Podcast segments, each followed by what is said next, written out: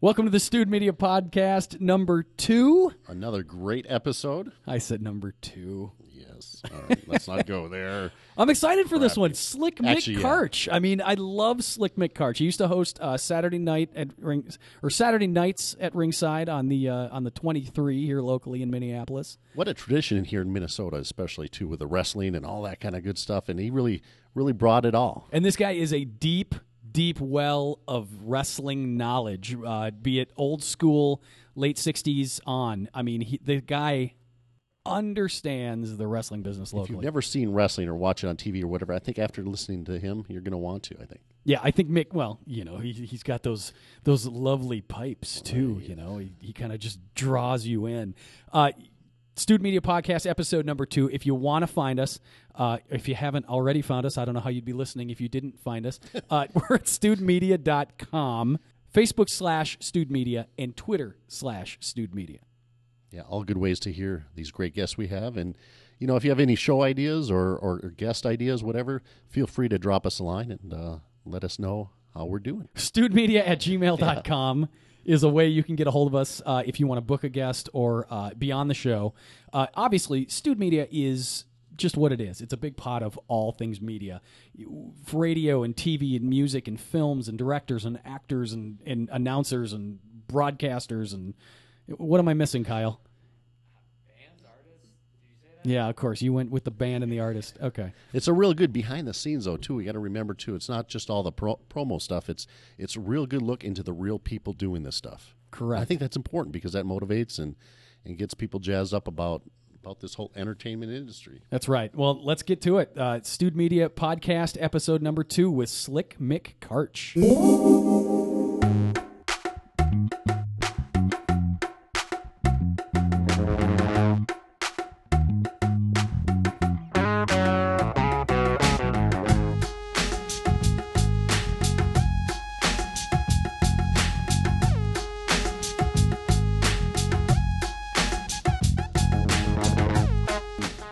So How's quick this? rundown. Kyle, Kyle, go ahead, chime in Is this again. in here? Is this, am I working? You sound fantastic. Nice. It's the best I've heard you all day. sexiness of Thank this you. show. Yeah, nice. We always need that. Well, we couldn't. Uh, we spared no expense on the amenities here for our uh, Stewed Media podcast today. Uh, Mick Karch, thank you for coming in. This is great. Enjoying- isn't we're it? rolling. Man, I mean, we're, this he's thing's awesome. going, this so- is great. My pleasure. This is terrific. And that's the show. Thank you. Amen. Thank you very All much. right, uh, Thank next. you, guys. no, yeah, you know, eh, weather's terrible outside. I mean, I know you only lived a few blocks away, but I mean, we found you a nice warm room. We got you out of the elements. You know, we wanted to take care of you as much as we could. Sven Skarnestad is here, ladies and gentlemen, from WJM AM Radio. it doesn't get any bigger than this. I love Minnesota. And for any of you who haven't seen uh, a short film we did, uh, it's called Torval the Terrible, based on a, uh, a a joke, I guess. Had this joke run through the the pro wrestling circles? I had never heard the joke. because I've I've had people come up to me afterwards or, or send messages online like saying, "Oh, I had heard that joke, you know, for many years or whatever." But Joe's Joe Berglove, who wrote the film and, and starred as senior Torval, uh, he he says he's been telling the joke for thirty years. If it's not a knock knock joke, I haven't heard it. You know, I, I got to sound off on that for a second here. You know, the gun's got to come out a little bit here, but uh, that, that kind of pisses me off. You know, it's it's not until something's famous or doing well that somebody all of a sudden says, "Hey, I want a cut of that." Or, the, or they're saying that the joke was theirs the joke first. was there. Yeah, what's Right. up with that? Come on now. I like to look at it as just a good story. It was just a good story for. You Well, know. you guys did a great job uh, putting that all together. Well, it was a fun day. yeah. I'll tell you what. I mean, it, what, we spent. How long did we spend in that in that warm gym? I was there about 13 hours. Thirteen hours. Yeah, it was. bottom, It was yeah. thirteen to sixteen hours, I think, because I think you got there after we would had already started working on the uh, on the ring, Yes. getting the ring into the old high school gym, and uh, you know, I'd have to. I can't go without saying thank you to John Olfke, the uh, the athletic director over at Cooper High School, who allowed us to shoot and, and film in there. But yeah, thirteen hours. You weren't outside in the cold. You you you know we put you in a in a beautiful blazer. Yeah, okay. I think I just donated that thing back to the Goodwill. That was, week. I mean, that, Wally Karbo used to wear blazers like that. I mean, that was that was atrocious, but perfect. You know, perfect for the uh, for the period piece. It was great. right. And you know you you kind of channeled your inner Wally for the for the for the role. Isn't that sad? Now, if, if I really channeled my inner Wally, I'd be in jail. I mean, that, that's the kind of guy Wally Karbo Right. was. But it, it was a blast. That was so much fun working with everybody there that day, and and uh, and Pete Huge, of course, and uh, and Nate Bash did a terrific job as the wrestlers. They're really talented. I mean, I don't know if you've ever seen them actually performing, as you know, wrestling. I've seen Pete wrestle. Nate, I think Nate had already retired by the time he and I had kind of connected. Really, really, couple of great guys, and I know they loved it. They're, they've been talking about that ever since. And speaking of wrestlers, former wrestlers, our own loaded gun. Yeah, minor league though. That's Might- well- you know, it was all stuff. No, it was fun. It was, I, you know, I love this business. It was, a, it's, a, it's a great business to be part of. When I first got into it, I never realized. I, I don't think I even liked it. But when I went to a match one time, I kind of got jazzed, and and the rest is history. But uh, that's why I love backstories, especially of wrestlers, and that's why I was glad to hear that you're our host today. And, and I'd love to hear how you got started and where it all began. Well, th- th- I can imagine that that story is what rooted from childhood. I, I Oh would assume. yeah, yeah. You know, it, it's it's funny. A lot of people when I say, you know, how did you f- become a wrestling fan? Especially the old time wrestlers. They were fans. They started out. They loved the business. You know, from the time they were kids. When I was nine years old, and I've told this story ad nauseum, but when I was nine years old, I'm uh, flipping through the channels, watching television, and all of a sudden I come to to All Star Wrestling. And Tiny Mills at the time, he's a, about a six foot four inch lumberjack, they call him, 270 pound Tiny Mills. And the announcer was Marty O'Neill. I don't know if you remember Marty. Marty's all of about five six. And here I am, nine years old, and I see this monster grabbing Marty O'Neill by the lapels and shaking him. And you know, and he's, you know, Marty, you get me that match with Vern Gagne, blah blah blah. And Marty says, you know, don't take it out on me, take it out on Wally Karbo, whoever it was. And uh, I was hooked. I mean, from that point on, this is something that I wanted to watch. And uh, and literally from the time I was nine, so we're going back blah, blah, blah, years. Uh, it's been wrestling for me every week, twice a week, three times a week. Um, it's a passion. Nick Bockwinkel calls it a sickness, but uh, but it's a good sickness. Right. It's one that you you know you never really get uh, cured of. But Right, right. W- So your first, what was your first exposure outside of sitting in your living room? My father and my grandfather took me to my first wrestling match at the Minneapolis Auditorium. Got the date etched in my mind. It was May 17th, 1960. And uh, main event, the tag team champions were Stan Crusher Kowalski, our good friend Stan, uh, God bless him, and Tiny Mills, who has since passed away. They were the tag team champions at the time. And they wrestled Vern Gagne, and his partner was a, a football player, an ex football player from the Pittsburgh Steelers, Big Daddy Gene Lipscomb and this was the main event. And what sticks out with me, back in those days, there were no barriers, and no guardrails, or anything else. So before the matches, kids would go up to the ring and they'd have their autograph pads. So it comes main event time, and I'm trying desperately to get Vern Gagne's autograph. I mean, this guy was was my hero. I'm just elated, and the guys look bigger than life at that point. You can just imagine you're barely, you know, knee high to the ring apron, and you're looking at these these monsters. And all these kids are getting their autographs, and I'm the only one left. And my dad says, "Give it to Vern." And I said, "What do you?" And Vern was reaching down to get the autograph pad, sign the autograph, and that's what I. re- I couldn't tell you who won the matches that night. That's what I remember. And for years after that, you needed to do that same process just to get Vern to sign your checks, right? Uh, what checks? you don't sign coins.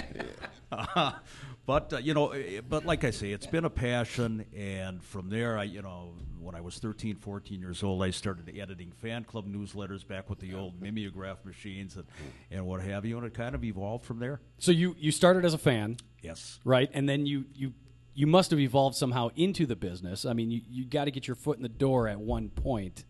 You know, how does that happen for Mick Karch? Back in the day, it was really tough. Today, anybody who owns a pair of tights or a pair of shorts or a pair of Well, I'm in luck. Yeah, you're ready. You got the tights. hey, if you can sell three tickets for the next event, we'll give you the title. How's that? Oh, you'll, you'll be the champ that night. Um, what had happened, uh, again, I, I mentioned that I was doing fan club newsletters when I was 16, 17 years old. Always wanted to be a wrestling announcer in my own hometown. That was it. I didn't care about going to New York, or, and of course, at the time, nobody knew that there was going to be a, an expansion. but uh, still doing the newsletters and so on and so forth. And then where things started to change a little bit, but still amazingly through the newsletters. 1971, a guy named Nick Bockwinkel uh, is wrestling at the Calhoun Beach Hotel, and we had seen Nick uh, the week prior at the Minneapolis Auditorium. We were Bockwinkel fans. I mean, this guy was like off the wall. We hadn't seen anything like him. Not your kind of your atypical wrestling heel because he could put two words together, you know, without without salivating. And uh, we had held up a sign, you know, Nick is number one, Nick is the man, whatever it is, and we're up in the in the catacombs in the Minneapolis Auditorium, and Nick points to us, you know, points to, to the sign. Well, an usher came and ripped the sign down because somebody had complained. Now, can you imagine today? If you don't have a sign, they don't let you in the building. Right, I mean, right. that's how things have changed.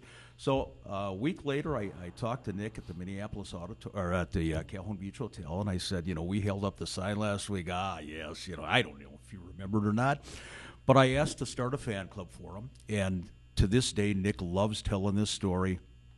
He said, "You go ahead and you start a fan club for me, but you get no financial help from me. You get no."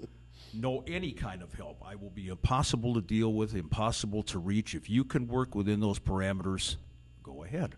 Is that fine? So, n- so no, no barriers in your way whatsoever. Absolutely Yeah. not. What?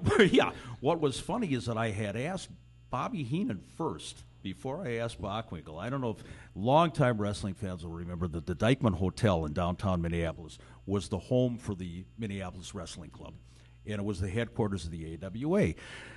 So this is how I spent my childhood. You know, people are going to dances, they're you know playing baseball or whatever. I'm at the Dyckman Hotel every Saturday afternoon, sitting on the couch in the lobby, waiting for the wrestlers to come in. And uh, Bobby Heenan came in one day, and I kind of gingerly approached him. I said, "Bobby, you know what? I'd, I'd really like to start a fan club for you." And Bobby says, "Get out of here." well, let's move on to Bockwinkel. and uh, so that's that's really how it evolved. And I got to say, f- for everything that he w- was talking about not helping us out, I could not have worked with or for a better guy than Bockwinkel. We had yearly conventions. People came in from out of town, um, Denver, Milwaukee, Chicago, the Bockwinkel Brigade, we called it. And Nick would, oh, he was writing stuff for our newsletters, and he was meeting with us, and he posing for pictures, and and that friendship kind of evolved into kind of getting a foot in the door for me in the announcing business too. Right. So it's it was. Go ahead, Tony. I'm sorry. No, I was just going to say, and then where did the pipes develop? I love your voice, and all of a sudden, uh, You was know, it then, or did you just develop it over the years? just uh, I only, don't even want to say self-taught, um, but I what I wanted to do when I was growing up, I wanted to be a top forty disc jockey. This Oh. is this is this is what I want. I mean, I grew up in the era of the KDWB, WDGY, mm-hmm. you know, the Beatles coming to town and everything else, and that's all I wanted to do. I wanted to be like a Jim Dandy or a you know a, a Gene Gene Okerlund. Mm-hmm. Gene Leader was a, a WDGY disc mm-hmm. jockey. That's what I wanted to do. So it was always kind of I'd sit at home and I'd make these these audio tapes, these cassette tapes that went nowhere, never sent them. So I entertained myself listening to them. But it was always, you know, yeah, you know, it's the Mick Stewart radio program, you know, WMKR, Minneapolis, St. Paul. You know, it was that kind of thing. And uh, Top of the hour break right there. That was Yeah, nice. there we go. That was it. 2020 news. Yeah, right. 2020 news, yeah. So, did, I mean, was there any formal training? I mean, did you go to No, Brown or no. anything I- like that? I took journalism classes at the U of M, broadcast journalism. I was going to go to Brown. My brother had gone to Brown, and uh, the first job that they offered him was uh, like for four dollars an hour in Hayward, Wisconsin. In BFE. Yeah, Yeah. that's that's how they do it at Brown. Yeah. Yeah, and uh, so I thought, nah, this isn't going to work. Um, but when I was going to school, what, what happened when I was in college, I started college in 1969. And then by the time I was graduating, I wanted to be a journalist, one of these big, big shot journalists. Well, Watergate was breaking at the same time, so everybody is majoring in journalism. And uh, I didn't quite get that degree. I think I'm about a year shy. Um, but uh, yeah, I somehow or other, I always wanted to be involved in A, radio, B, wrestling announcing. So, you know, it's, You slap them together, and and you you have an amazing career, you know. And now you're sitting with us. yes. Kind of like when I started, I, I went to my very first match. One of my uh, uh, roommates was uh, a camera guy for a show or whatever, and so I was sitting there, and I thought I would never like wrestling. I thought, you know, I tried it in high school, so I was still, you know, in that mindset of people grabbing your junk and all that kind of stuff. So I thought, no way, man. But I'll tell you what, I was sitting there, and uh, you know, you put acting and sports together, that's what you get. And the crowd, eh, there, there happened to be some. Um, children with developmental disabilities or whatever sitting there and they just got into it and, and i got into it the whole storyline and all that so uh, i went to that party that night and joined the club the next day and, uh, and was history. And there, your but- first match, you, you love this. I, I don't know. He told you this story when we were on the set of Torval. Excuse me. His first match, he he gave himself a bump without telling anybody. Well, I didn't know how they bled, like, uh, juicing. So, so what I did, I had a black leather gloves on, and I put an exacto blade in the finger of the glove. So I got thrown into the corner. I had bleach blonde, long hair, and I, I slit my forehead once, and I didn't know if I did it right, so I went a second time, stuck in my forehead. I pull it out. The blood just starts gushing out. The guy turned me around, clotheslines me, he said, "What the hell did you just do?" You know, and even the coach back in the in the locker room, he's like, "Get the medical guy ready and stuff." What did he do? You know, and so they get me behind stage and they sew me up, and uh, they said, "That's not how you do it. If you want to do so, whatever." But uh, You got to be careful. yeah, You yeah, those be real, turnbuckles real get really tough. So That's how I get out of like sticky situations. I just use a razor if I'm like, you know, in a bad interview and I want to get out of there. I just say, "Oh, I'm bleeding. I'm out." Why are you holding a razor blade, Kyle? You look like you're trying to get out of here your right wrist. I mean, it's it's to your throat too. Yeah, what are you doing? no, no, it's not that bad here. Come on now. You can chime in a little bit more, Kyle. That's fine. So No. how, how do you I'm think good. the business has evolved over the years? And it's it's quite a different thing, but it's still at its roots. Is evolved the right word? That's. I I was going to ask you that same question. I mean, Yeah. it's evolved, but it has it has it devolved in some sense because Yes. of Yes. Um, it depends on who you're talking to. Uh, you know, you go into a locker room and you talk to these 20 year old kids that are working today, and you explain to them the way it was back in the day. You know, they don't even want to hear it. You know, it's it's. I would say devolve because I'm an old school guy, you know, and I grew up where there were four lights above the ring. There were no pyros. Um, they were interviews. They weren't promos. there were regions. Yes. Oh, th- that's the biggest change I think in wrestling is you know you had the regional territories. I think at one point, I don't know how many, 35, 40, 50 territories in wrestling. Everybody, of course, had their own champion, and you know the old sports writers in the Minneapolis Tribune used to kind of blast that and call it, you know, Vern is the champion of the seven county mosquito control district. Uh, but in reality, um, they each had their own turf. And besides the big three, and I'm talking, of course, WWF, AWA, and NWA, you had all these regional promotions. They were in Portland, and they were in Memphis, and, and Los Angeles, and, and what have you, and, and Ohio. You don't have that anymore. You've got you've got Vince McMahon, and you've got TNA. And everybody else is independent, right? Every, yeah, and independent isn't even the word for it. And I hate to sound like you know this old codger that blasts what's going on in the business today. If you go to Facebook, and I've got, I joke about this. I've got 3,500 Facebook friends. I know three of them. You know, and, and mostly it's it's wrestling related people, but you look at the pictures, and the guy's profile page will say, "I'm a professional wrestler," and there he is. He's holding a championship belt and he's at some VFW with two dogs humping in the background. you know, in the back of the picture, photo bombing the picture. And this guy's got it. you know, you see the tinfoil coming off the belt. yeah, yeah, yeah. And you know, and and and you get you could six buy a better one at Target. Oh, Yeah, absolutely. Oh, right. God, yeah. And you got six people in the building, and there's hundreds of these promotions around the country. Back in the day, if you wanted to be a pro wrestler, and I know you'll attest to this, if you wanted to make it to the big time, you went to training camp. You know, in Minnesota here, Vern Gagne had one hell of a training camp. You look at the list of the roster of the guys that he put through, and what Vern would do, he would announce there's going to be a training camp. Maybe 100 guys would show up football players, baseball players, whatever, all all walks of life. Within the first day, they were whittled down to about a dozen. Wow. Because and this is this is fact because he would absolutely put them through hell. Him, Billy Robinson, guys like this, where they would do the first day they're doing 500 squats and they're running up a, a hill with a picnic table on their back and, and things like this, and they whittled it down. And if you wanted to wrestle, they didn't even smarten you up to the business for the first month that you were in there. They wouldn't really tell you. I mean, Vern, uh, Buddy Rose, Paul Perschmann, my, uh, my late pal, he told me that the first couple of matches he had, Vern didn't say You're going to win. You're going to lose. He would go. He would say, "This is the first time the people have seen you. Now, you two guys, you go out there and, and, and just show them what you can do for 15 minutes. Nobody tries to beat anybody." So in, instead of saying this is a work, he was kind of saying just you know show yourself for a little while. Nowadays, it doesn't matter if you're trained, if you're not trained. So when you say has the business devolved, it's fallen down a flight of stairs as far as I'm concerned. How does a guy how, do, how does a guy who's who's wrestling now even make it? You know, into into one of the two majors that are that are still out there. You mean if you're an independent? if you're guy? an independent guy, I mean, is, I, I know WWE has started some sort of training facility in Florida, correct? Well, yes, from what I understand, that's just phenomenal. And is it also impossible to get into?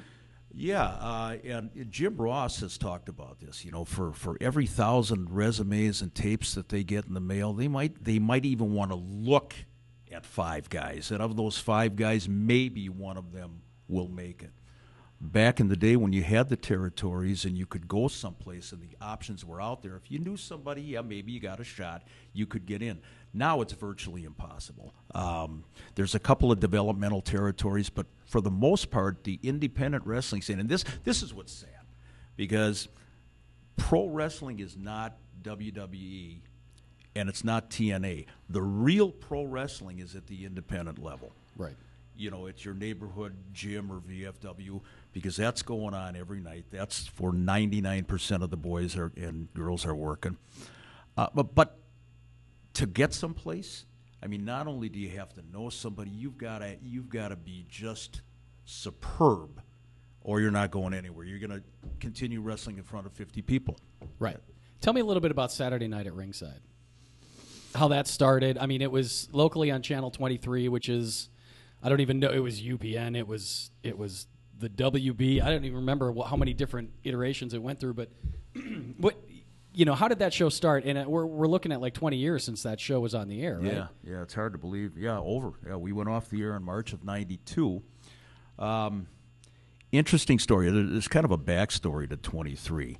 Um, when I actually started getting noticed, uh, George Schire, uh, you know George, the, the wrestling authority, he and I were commentating for local matches here for Eddie Sharkey's Pro Wrestling America promotion at Ed George's in Fridley.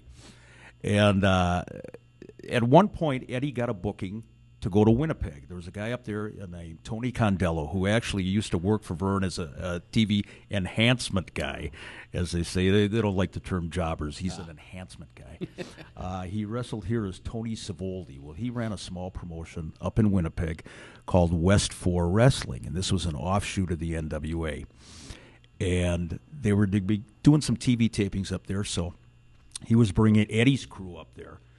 The main event was a guy named Bulldog Bob Brown, who since passed away, and Bruiser Brody. This was going to be their main event. So Eddie says, you know, George, Mick, you want to go up and do TV, if you know, for Tony Condello because we had done it for Eddie. Yeah, sure, we'll go up there. And of course, that was a thrill. You know, my I said my first big time interview was Bruiser Brody. You know, and it's like, holy crap, you know, I'm so and I'm I'm scared to death interviewing this guy, and you know, nicest guy in the world. He says, hey, look, just relax, I'll carry it, you know, that kind of thing. But when we came back from Winnipeg, we wanted somebody to critique the tapes. So George and I, being friends with Bockwinkel, said, Nick, you want to come over to George's house and watch these tapes. Outside of the main event guys in Winnipeg, the talent was just atrocious. I mean, it was it was really bad. The fact that they called this an NWA promotion was embarrassing. Uh, but you know, we're we're doing our stuff on TV. So Bockwinkel, here's the heavyweight champion of the world, and he's sitting on George Schire's couch in uh, in Cottage Grove. You know, eating a hot dog and belching or whatever he was doing while we're uh, we're showing him the tapes, and he just said, and I'll, backtrack. Nick had never smartened me up to the business. Here I'm his fan club president for 20, 25 years. He knew what I knew, but we never talked about it, and I never crossed that line. I never would say to him, "Oh, come on," you know. I know what's going on. So in that sense, I think I earned Nick's respect because I I behave myself. So Nick is watching these tapes and he says, "You know what? Says if you guys can get this crap over, if you can make this stuff sound like main event material, you're really gonna you got a you got a career here. So you know that's great. You know I appreciate it. And- this again is is in uh, late '86, 1987, June or July, and I'll I'll get to the SNR. in a second. um, June or July of '87, I get a call from Greg Gagne out of the blue, and I mean really out of the blue because I had I'd wanted to work for the AWA for years, and all I had done is is uh, print media publicity. Right. Greg says, "Hey, you know what? We're uh, how'd you like to come out and audition? The AWA is looking for a ring announcer. You know, I've heard some good things about you. How'd you like to try it? And then maybe go to Vegas once a month and, and do the ring? Well, hey, you know, yeah, what the hell? Went down there and auditioned, and, and uh, you know, I th- I think Nick had already laid the groundwork, so there w- it wasn't really an audition more than it was formality. Right. So I worked I worked for the AWA TV from August of 87 till about March of 88. That's my whole tenure with the AWA. So in 1988 I get a call from Paul Heyman. And uh, Paul had worked for Vern the same time that I had been there, and then he left. And he said, Joe Pedicino in Atlanta is starting to market a wrestling block. You know, it's like three, four wrestling shows syndicated back to back to back. Channel 23 in Minneapolis is looking to possibly do this, and they want somebody to do wraparounds. Call Joe Pedicino. Call him up, and he says, Yeah, here's the person you want to talk to at Channel 23. So I went down and I, you know, same audition, and I look at those audition tapes, and I'm like a cardboard cutout. I mean, I, I I'm just like immovable. Uh, I was so stiff; it was horrible. But about six weeks goes by, and I get a call, and they said, "The gig is yours if you want it." And uh, I don't know how many, if they even had anybody else auditioning. They claim they did. Um, but yeah, I mean, and from there, initially I was going to be hired to do 30 second wraparounds, period. Right. And then I went to the producer and I said, "Hey, can we possibly, you know, spice this up a little bit? How about if I bring in a fan of the week?" Sure, we'll give you five minutes. Bring in a fan. Great of the week. idea. How about if we do a trivia contest? Sure, we'll do trivia. How about if we if I read some fan feedback letters? Blah blah blah.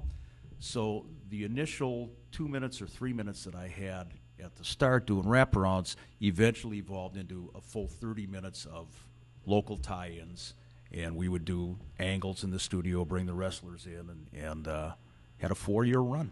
It was a good run too. I re- and this is this is how awesome my high school years were.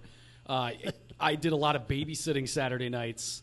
Uh, I had three younger brothers, Kyle, and um, and I did a lot of babysitting for friends and family and stuff like that. And you know, when you're babysitting and the kids are pretty much too young to do anything, they go to bed early. And what do you do on a Saturday night when you're by yourself and they've locked the liquor cabinet? I I. And you were what eight? I, no, no, no, no, no. If we're if we're talking late '80s into into '92, I was formidable high school.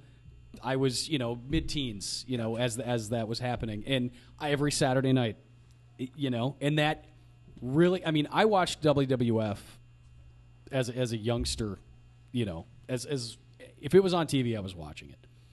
When that happened, and we got access to the NWA at the mm-hmm. time, right. And I, did the convergence of WCW happen in the middle of Yes, SNR? yes, yep. Okay, it, so yeah, it was it was NWA. You're just exposed to so much more. Cable TV is fantastic. I mean, I was a Cubs fan as as an eight year old because it was on Sure. WGN, which was a standard cable you know channel, and it, it just I had access to it. You know, access now. You got to think for any fan with the internet, how how has that changed a wrestling fan's perspective? Because they're the mysteriousness of wrestling, and and everything that goes along with it. And I say mysteriously loosely, but you know they have access to so much information. They understand the terms. You know, they understand what what's happening. They understand storyline. They understand, you know, how how promoters are working these angles. I mean, how does how does that how did you- guys kind of grasp that as it was changing with the internet? When I was doing the show, I was I treaded kind of uh, I walked a fine line because I had a, a core audience that that were smart to what was going on, but my job was not to do that. My job was to still play the wrestling announcer. And in a sense, I still do that when I go to the matches and I call play by play. You know, I'm still putting over the business. I'm still selling the moves. A, a heel is still a heel. A face is still a face. That's my job. So, as much as I wanted to get out on TV and say, oh, you know, blah, blah, blah, I, I didn't do it. I would it was groundbreaking in the sense that I would read fan letters from people asking what happened to so and so, whatever happened to this guy, that guy. That hadn't been done in wrestling television. I mean, let alone in the wrestling block. Right. So while I'm explaining where this guy is, I have to be very careful. I mean, somebody would say, "Who's that wrestling under the mask?" and I wouldn't tell them. Right. I'd say, "I know it, but you know, I can't tell you." People have said to me, "Why don't you bring back SNR?" And this goes to your point. You can't. You can't bring back. I mean, not only be, uh, to me, it's like Camelot. You know, that was an age. It was the best four years I've had in, in the announcing business. But you can't do it because I, you know, people don't have to ask me where Joe Blow is. Click on the internet; they'll tell you where he is. I, you know, they know more in five minutes than I could tell them in five weeks on SNR. So in that sense, it's impossible. You just can't do it. You can't fake your way through it. The mystique of wrestling itself, Bobby Heenan says the magic is gone. Pro wrestling in the United States is dead. That might be taking it, you know, a little bit too far, but I know what he's saying. Um, the rabbit is out of the hat. To somebody like me, I find that infuriating. I used to. Mm-hmm. It's interesting. I used to hate it when the guys would kayfabe me, and you know the, Oh, the, yeah, the yeah. kayfabe term. You know, it's the the code of silence. I would hate it again because I knew what I knew.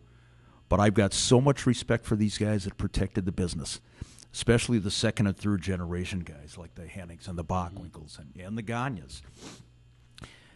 Nowadays, you you talked about you know they know the terms, they know this, they know that, and all these guys that protected the business back then, Dusty Rhodes, Mick mm-hmm. Foley, everybody's doing a shoot interview. Everybody is explaining the inner workings of the business. Everybody is ex- talking about the road stories and you know and blading and on and on and on. So there's, for me as an announcer Wow.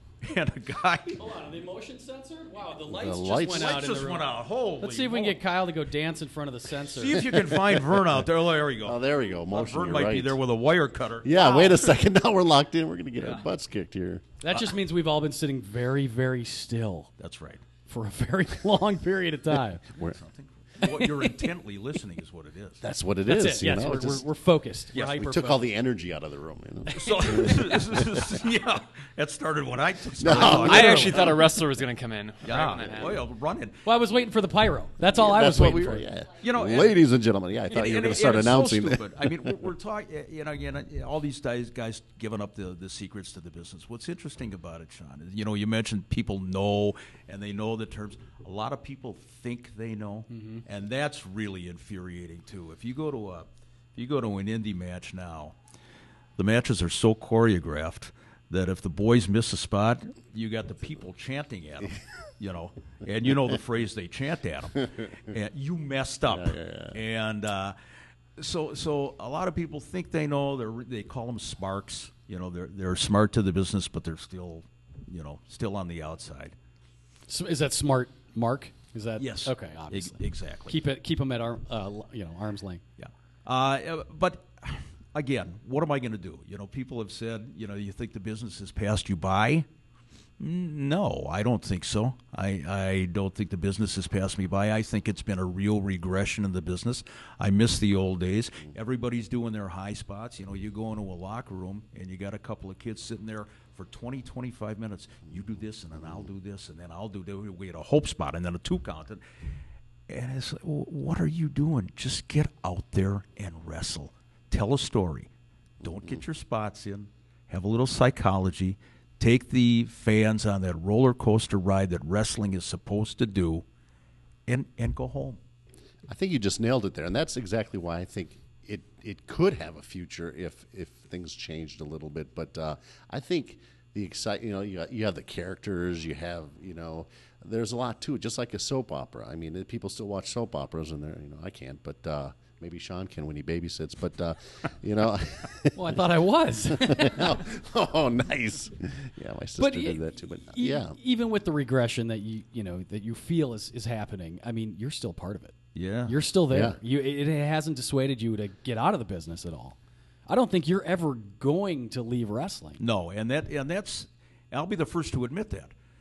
Whatever whatever the the problems I have with the business, I'm hooked first of all. Secondly, if the business hadn't changed, and this is this is the double-edged sword, if the business hadn't changed to where Vern was trying to compete with Vince McMahon back in the day, and because of that he had to do all this talent shuffle and everything, I might not be working today you know, an old school announcer, you know, look at Jim Ross, poor guy. He's not working anymore. He's an old school announcer. You know, the Tony Schiavone's of the world, uh, the, you know, whoever they, the old school announcers aren't doing it anymore. They're taking guys that are stand up comics or whatever and they can be molded into whatever they need. But I'm pretty sure if the business hadn't changed and Vern was making money back in the 80s, I would have never gotten in. How do you how do you stay? How do you evolve with it? Uh, I mean, do you are you a podcast guy? I mean, obviously today you are, but I mean, uh, is that something that that you're you know looking at? I mean, is doing something on the side besides just announcing the matches? Yeah, yeah. I mean, I, I, I try to stay involved, and, and Wade Keller at the Pro Wrestling Torch. I've you know known Wade for 25 years, and you know there's another guy. You know the the the dirt sheets as they call them when they first started printing those back in the day. You know, the boys hated them. They just hated them because you know who's the mole, who's the plant, how are they finding this stuff out? Now they can't wait to talk to these guys, the, the, the internet guys. Um, so I do stuff with Wade. You know, he's got what he calls a VIP panel for Pro Wrestling Torch Online. So I answer some questions. I'll do a podcast, uh, still heavily involved with Steel Domain Wrestling, obviously, in a uh, somewhat of a booker capacity. Um, but yeah, I mean, it's it's never going to leave me. You know, have I made a lot of money in this business? Never, never ever. I mean, I've had a couple of fairly decent runs, um, and I, you know, I'm I'm lucky too. And I've said this before: if there's a if there's a second tier in the wrestling announcing business outside of the big two or the big three, I've been there. You know, I've come really, really close had my chance, you know, to audition for Vince back in the day. I didn't do it, and uh, but I've been lucky, and and I, I'll I'll stay a part of it. It's it's ingrained in me. I can't deny. I watch Monday Night Raw, and I'm one of the first one of the first guys to get online and say talk about what I hated and what I didn't hate. You know, the the armchair booker. But uh, pro wrestling is it's my life. It's my passion. You mentioned having a chance to to you know try out for Vince. Hmm. I I don't know that I've heard that story. Are, are you willing to tell that story? Sure, sure. I mean, what Yeah. what happened Um, there? 1988, SNR is about a month in. And the same time that uh, this is going on, my daughter, my second child, is born. So I got a newborn baby at home. And out of the blue, I get a call from Black Jack Lanza. And Jack is an agent with WWF at the time. And he says, You know, I saw your stuff, been watching you for the last month or so. We're going to be doing a TV taping up in Duluth, you know, in a month or whatever it is, and Vince is going to come in for the taping. Would you be interested in coming up and, and calling a dark match, just kind of auditioning for Vince? And you know, I have a full time job at the time. I'm working 40 hours a week, and you know, I had just started SNR, and I got the new baby at, at home. And I said, you know, Jack, that sounds great, but here's the situation. Boom, boom, boom. If I if I can't make to this TV taping, w- am I shooting myself in the foot for down the road? He says, no. He says, you just let me know. Says, I'll get a hold of Vince. I'll explain the situation to him. I put you over to him, and you know you'll be fine. Well, I couldn't make it. It, it the timing was all off, and I didn't think I was ready. Uh, you can announce television matches, you know, at home all you want for 30 years, but when you get that phone call and all of a sudden you're going to be in, in the spotlight, God, I, I don't know. And uh, so I said to Jack, I said, okay, I'll get back to you. Now, he swears me to secrecy. He says, now listen, whenever we do something like this, you can't tell a soul. You can't tell anybody that I called you. You can't tell anybody you're coming up for an audition. You don't breathe a word to anybody. So I'm thinking, ah, I, I probably can't do this. Get off the phone next day, and I talked to my wife at the time, and, and uh, Just just couldn't do it. Now I realize I don't have Jack's number. I have no way to get back to Jack Lanza to give him an answer one way or another, and he's told me don't breathe a word to anybody. Nobody I can even call and say, "Hey, you got Jack Lanza's number." So I did. I didn't make it to the audition, and the WWF ran a show at the Met Center maybe two weeks after the fact. And uh, with Channel 23, I had access to go in the back. First guy I see when I walk in is, is Jack Lanza. He says, "Come here." He says, "You're an a-hole." Wow. I said, I, "Well, I knew it, but I, I was surprised to hear it from Jack Lanza." And he said, "Here, I've been putting you over to Vince." And you didn't have the you know you couldn't call me back you didn't have the courtesy. I said jack my mistake you know i didn't have your phone number i didn't know how to get a hold of you. And that was it. That was the end of it. Hmm. Never got another hmm. call but i also never sent in any audition tapes I, to anybody and that's my fault. Right. you know, I, they're not gonna they're God not gonna, damn, there was no caller ID back then. yeah yeah. Call me on the cell phone. Can you imagine just your phone rings, it says Black Jack Lanza right on the caller ID. And you know, and what was interesting about that, you know, and when I started SNR, it was just on the heels of working for Vern, so everything was kind of happening all at once. And uh, just to backtrack, uh, and I know you've heard this this story about Vern in Las Vegas. Maybe. Um, Vern and I got into it a little bit at one of the TV tapings, and uh, the most ridiculous thing in the world.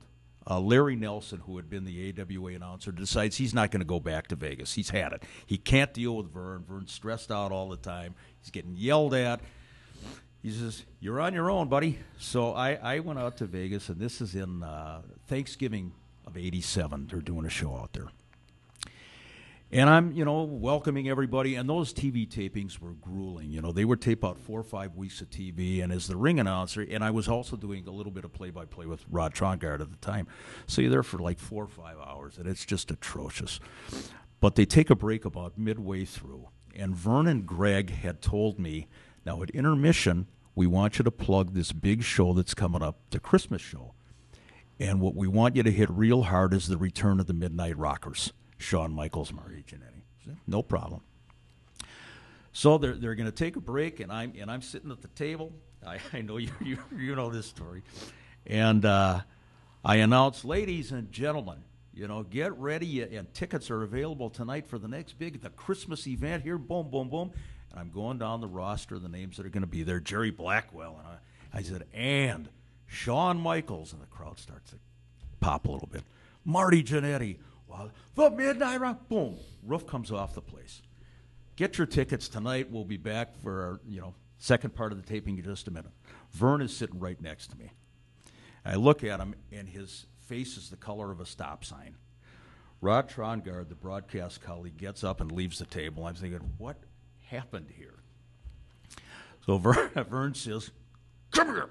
He pulls me by the lapels, and we're not in the back room. We're- sitting at the announce table, and we got people going out to the concession stand to buy a hot dog.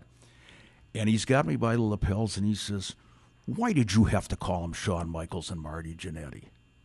Like Vern, because that's their names. He says, "No, no, no. They're the Midnight Rockers. You don't need to add." I said, "Okay, Vern, that's fine." He says, "You know what? Guys like you have cost me millions of dollars over the years. Millions of dollars. Not a few Millions. bucks here. Millions. Millions of dollars. He takes off his glasses, boom, he throws them on the announce table. Off the table they go. The lens pops out of his glasses. He's having a stroke. So we go back, and of course, I get back into the ring with this crap eating grin on my face. You know, welcome back to more AWA wrestling. Go back at, at the end of the show, and Rod Trongard says he says he's done that to me before. I just let it go in one ear and out the other. Get back to Minneapolis, and I call Bockwinkel. I got you know just to have a shoulder to cry on. Hmm. well, Nick had just signed on with WWE as a as a road agent, so he's got no no stake in this. Mm-hmm. He says, "Tell Vern to k- stick it up his ass." He says, "Yeah, you you don't need it." I said, "Vern or Nick, I need this gig." You know, I so I wrote Vern a letter. Handwritten. Handwritten, Yeah. you damn right, handwritten, no computer, no no email. No typewriter. Nope. Texting. And I said, Vern, you know, you're the boss. If I do something wrong, tell me, but please next time do it in the back. You know, it was really embarrassing. About a week before the next show is coming up, I still haven't heard from Vern. Well, then I get a phone call, and again, this is at work. Why the Gagnes decide to call me at my full time job all the time? and I pick up the phone, and, and it's Vern. He says, "Karch, I'm yelling at you again." Oh no! Which is weird because he's really been known for like a gentle bedside manner. Yeah. yeah. Vern was really known for just you know gingerly you know talking to people. When the camera was on. oh sure, of course. when the camera was on. And uh, so he says, Did I really yell at you that way in Vegas? I said, uh, Vern, you did. He says, I'm sorry, it wasn't you. I got a lot of stress, blah, blah, blah. Okay, fine. So I go back and I do one more taping with, with the AWA. Now they're going to do a taping in January or February or whatever in Bismarck, North Dakota. And why they decided not to do it in Vegas, maybe they couldn't book the showboat. I don't know. Maybe the, the Mills brothers might have been on vacation that week or something. And I couldn't make this taping. They wanted to do it on a Friday night. Again, I got a full time job, and it's a blizzard. I mean, it is a full blown blizzard. So they brought in Lee Marshall to replace me to do the to do the TV. Come March of '88, a couple of weeks later, Minneapolis Auditorium, last match ever, or February of '88, last match ever at the Minneapolis Auditorium. I went up to Vern. I said, "Vern, so I'm assuming I'm I'm booked on the next taping in Vegas." He says, "Well, you know," he says, "if are, are you willing to pay your own flight fare for the opportunity to work with the AWA on ESPN national television?" I said, "No," and that was the end of that.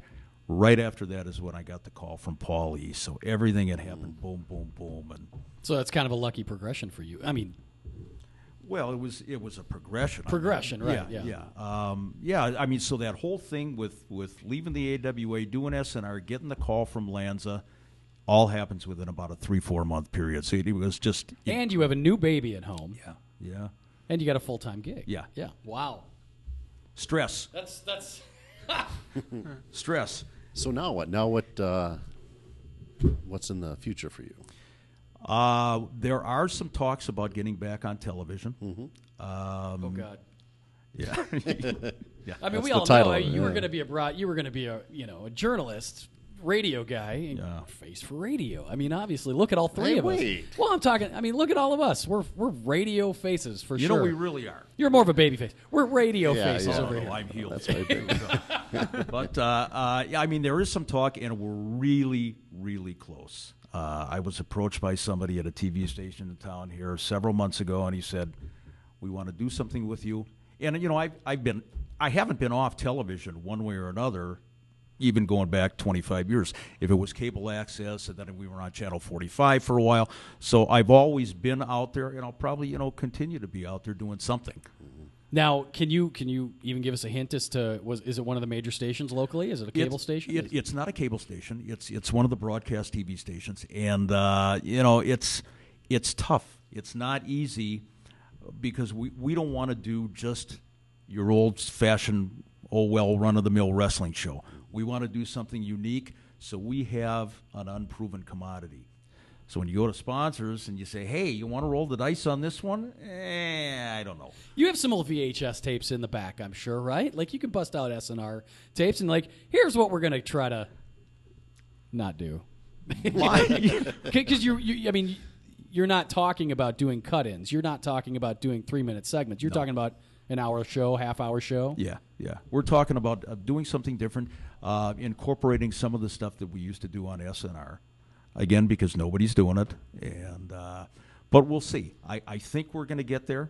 I'm pretty hopeful that we're going to get there, and truthfully, I can't wait. Where did you tape SNR? Was that at the 23 Studios? Yeah, yeah. We started out in North Minneapolis or Northeast Minneapolis. Yeah. They were on 25th and Kennedy, and then they moved to uh, kind of midstream. They moved to the Como Avenue Right. across from the fairgrounds. Where's the set? Do you know where the does that set still exist somewhere? I was at the studio not that long ago, uh, talking to some of the people that I used to work with, and the set supposedly is in storage someplace. I was told when I left, and that was another story altogether. But I was told when I when they canceled SNR that they were going to kind of trash the set and the tapes and everything else. From what they're telling me now, the tapes are there, the masters they're on three quarter, of course, and the, the set is someplace, uh, someplace at the bottom of a wood pile or in somebody's garage or shack or something. But yeah, I'd like to think it's in a, in a wooden crate, kind of like the Ark of the Covenant from from Raiders. You know, you would, huh? just in some huge warehouse. Yeah, well, good luck with that. yeah. yeah. Uh, just, just very, and I, I know we're, we're pressed for time here, but I just, I, I want to talk just how we actually were canceled on SNR. And again, this is, uh, this is a real bone of contention. This has eaten away at me for 25 years. Channel 23 was always in kind of financial trouble. And towards the end, about the last year, maybe the last six months of doing a show, they were purchased by Linda Brooke and some of her some of her uh, friends. Whoops, careful. And they uh, they decided that wrestling and SNR was not family oriented entertainment. They wanted to go to G rated stuff, not just P- PG rated stuff, you know, religious morals or wh- whatever it was back in the day. And they sat with me. Uh, I don't think Linda Brooke was there, but some of her henchmen were there, and they said, "Why should we keep you on the air?" I said, "Well, you know, here's the deal. We're the highest rated show on 23. We've had a four year run. We've got a great following. We do stuff for the community. We do Ben. Oh, this is wonderful." So I go into tape show number 200. I'm going to stop you right there. We're out of time, folks. We got to go. Sorry, I've, I've wanted to do the Mike Bring bit the to the whole old- time. Oh yeah, like yeah, yeah. That's it. We're out of time. we, we got a yeah. Um, I go into tape show number two hundred. I got my script all laid out, and one of the producers pulls me in and he says, "This is it, buddy." I said, what, what do you mean? They've decided they're they're going to cancel you. This is the last show, and I'm just absolutely devastated. And he told you this before the taping? yeah, right before the tape. Nice. Right when I got in the studio, and I saw Linda Brooke walking in the halls, didn't make eye contact with me, nothing. And he said, "Now watch what you say out there tonight." He said, "Because if you say anything that's really negative, it'll never see the light of day. They'll never air the show. They've got no no interest in it." So, you know, I had to kind of scramble, and I, I didn't even, I don't remember who I had guest book, but I called Eddie Sharkey because Eddie was a regular on the show. I said, You want to come down? They've, they've told me this is it, Eddie. And, and uh, the station, so I, I went in, I was a nice boy. You know, I went on, I just said, You know, there's a management decision where this is it, this is the last show. I think I personally, I used to have a post office box where I would get the SNR mail, you know, no Gmail or anything back Sure, then. of course. And I must have got four or five hundred letters, you know, like within the first week. People really ticked off at the way they did it, and that was it. Four years, four year run, and gone. Trapdoor. Goodbye. Wow. That quick. That's, well, and that's TV for you right Yeah, there. I mean, it's, don't let the door So hit you want to get back into it then, huh? Oh, oh yeah. As long as I don't have to work with Ms. Brooke, Well, yeah, there you go. Where's, where is she now? Do you know? um, I can only hope. it's warm. Okay, I, I It's think we, I down think we there, figured yeah. where she is. Yeah. uh, it- the interesting thing is too, the ratings started tanking when they were doing that G-rated stuff, and they brought wrestling back. What what form did they bring it back as? Uh, they had, I think, like a syndicated show. Just Oh, okay. you know, whoever it was back in the day, they ran a couple of syndicated shows back to back, but they determined that you know producing the half-hour SNR was just cost too much money. You know. That's crazy. Yeah. Well, you you know, I've known you for only a couple of years now, just because of our experience on Torval, and you know, I I've cherished every minute I've gotten to spend with you. Thank you. You're not just a wrestling guy. I, I, I would put it, you know, obviously. There's there's one of your um your wrestling fans that you've reached out to and done a lot of really good things for, and that's Gavin. And I could you just uh, talk about Gavin just a little bit and how he's doing and, and who he is, uh, kind of the story of where you were introduced to him. Sure, absolutely. Uh, Gavin Pearson, I believe Gavin is uh, seven years old right now. Lives in Ramsey, Minnesota, and he was diagnosed with a uh, with a brain tumor. I think at about age six, and it's a it is a non-malignant brain tumor, but it was growing so fast that it was just basically taking up uh, the poor kid's head, his his whole skull. And I met Gavin at a Steel Domain wrestling show a couple of years ago, and this is before things really started to get bad for him. And uh, he was just introduced. You know, one of the one of the guys said, "Here, here's Gavin." He brought him into the locker room to meet everybody, and sweetest kid in the world. I mean, for a, for a six year old kid at the time, he's you know, yes sir, no ma'am. I mean, this is just a delightful kid. And Christy Hemme, who works with uh, TNA, just took such a shine to him. Just loved him. Lucky Gavin. Oh, you think?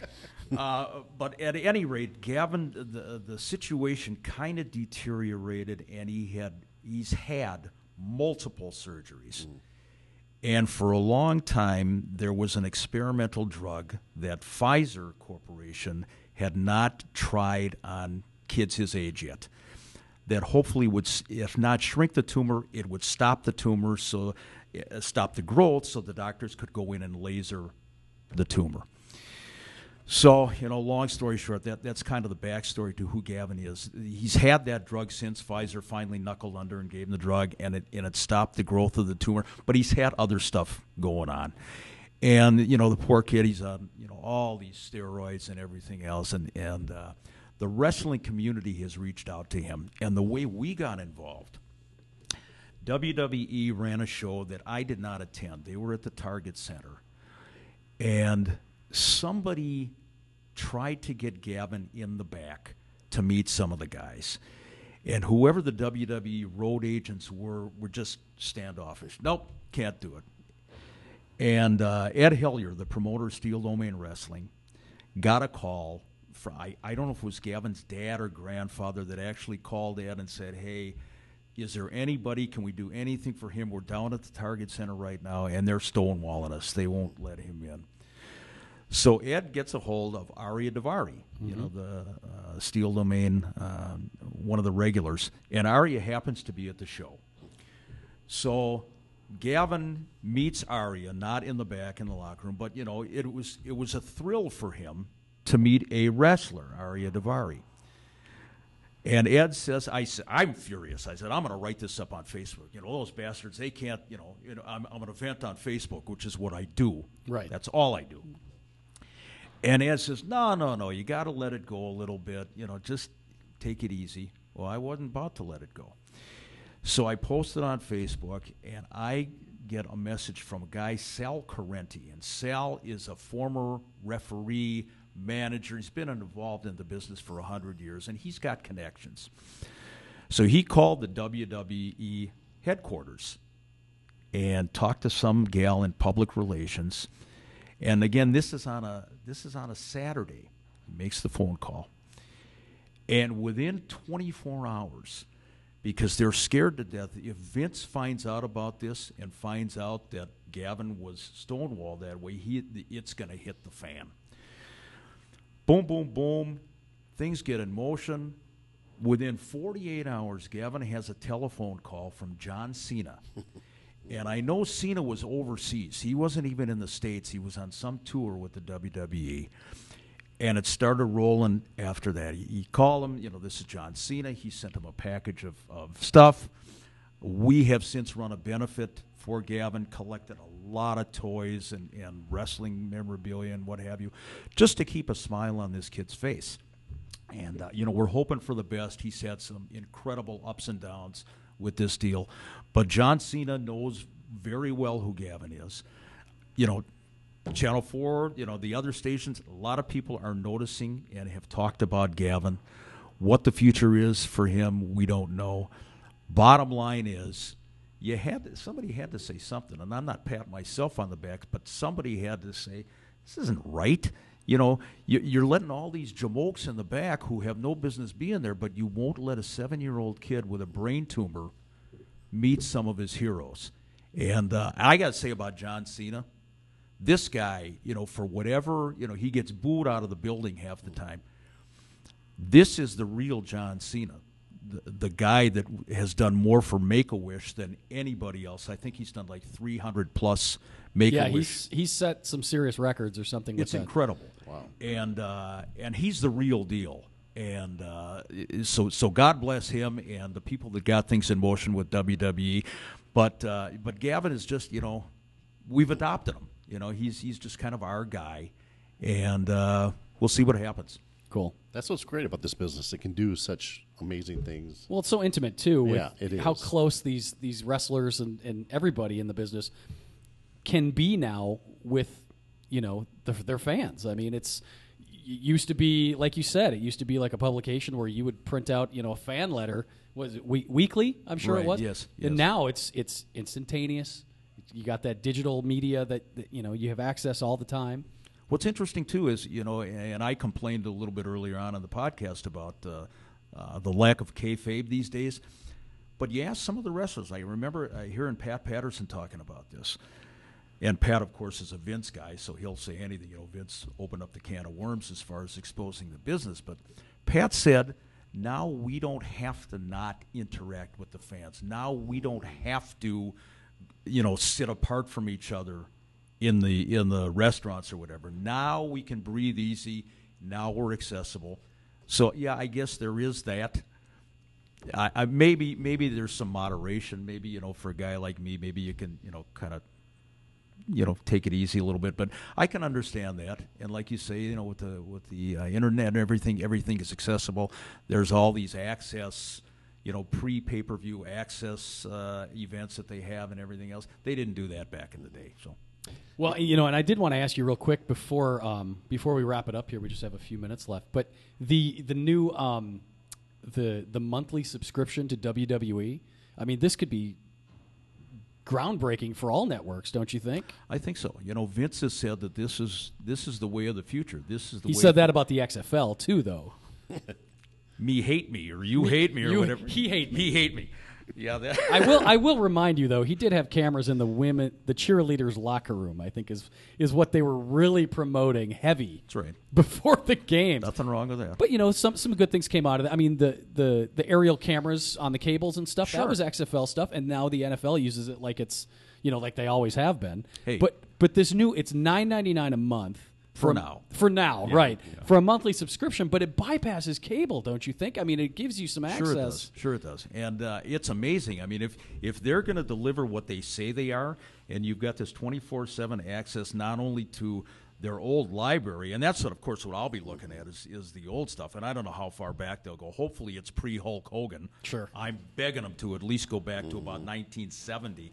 Uh, but for that 99 999 and then to get the pay per views, Which are normally sixty bucks. 60 bucks in that crazy. you know it'll go up there's no question about it but i mean i got to give them credit this is uh, this is really taken everybody by storm everybody's talking about this and tna i'm sure they were on their last legs anyway but they just got to be choking on this one Sure. got to be horrible for them Thank you for coming in. oh my pleasure Yeah, we we we really loved having you here it. talking to you for an hour. I mean, there were so many other avenues, Mm-hmm. directions we could have gone, but I think we only have an hour.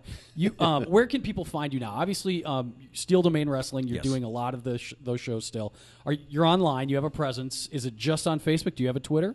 i do not have a twitter i haven't tweeted yet I think you need to look into Twitter because it it you'll like fits your style.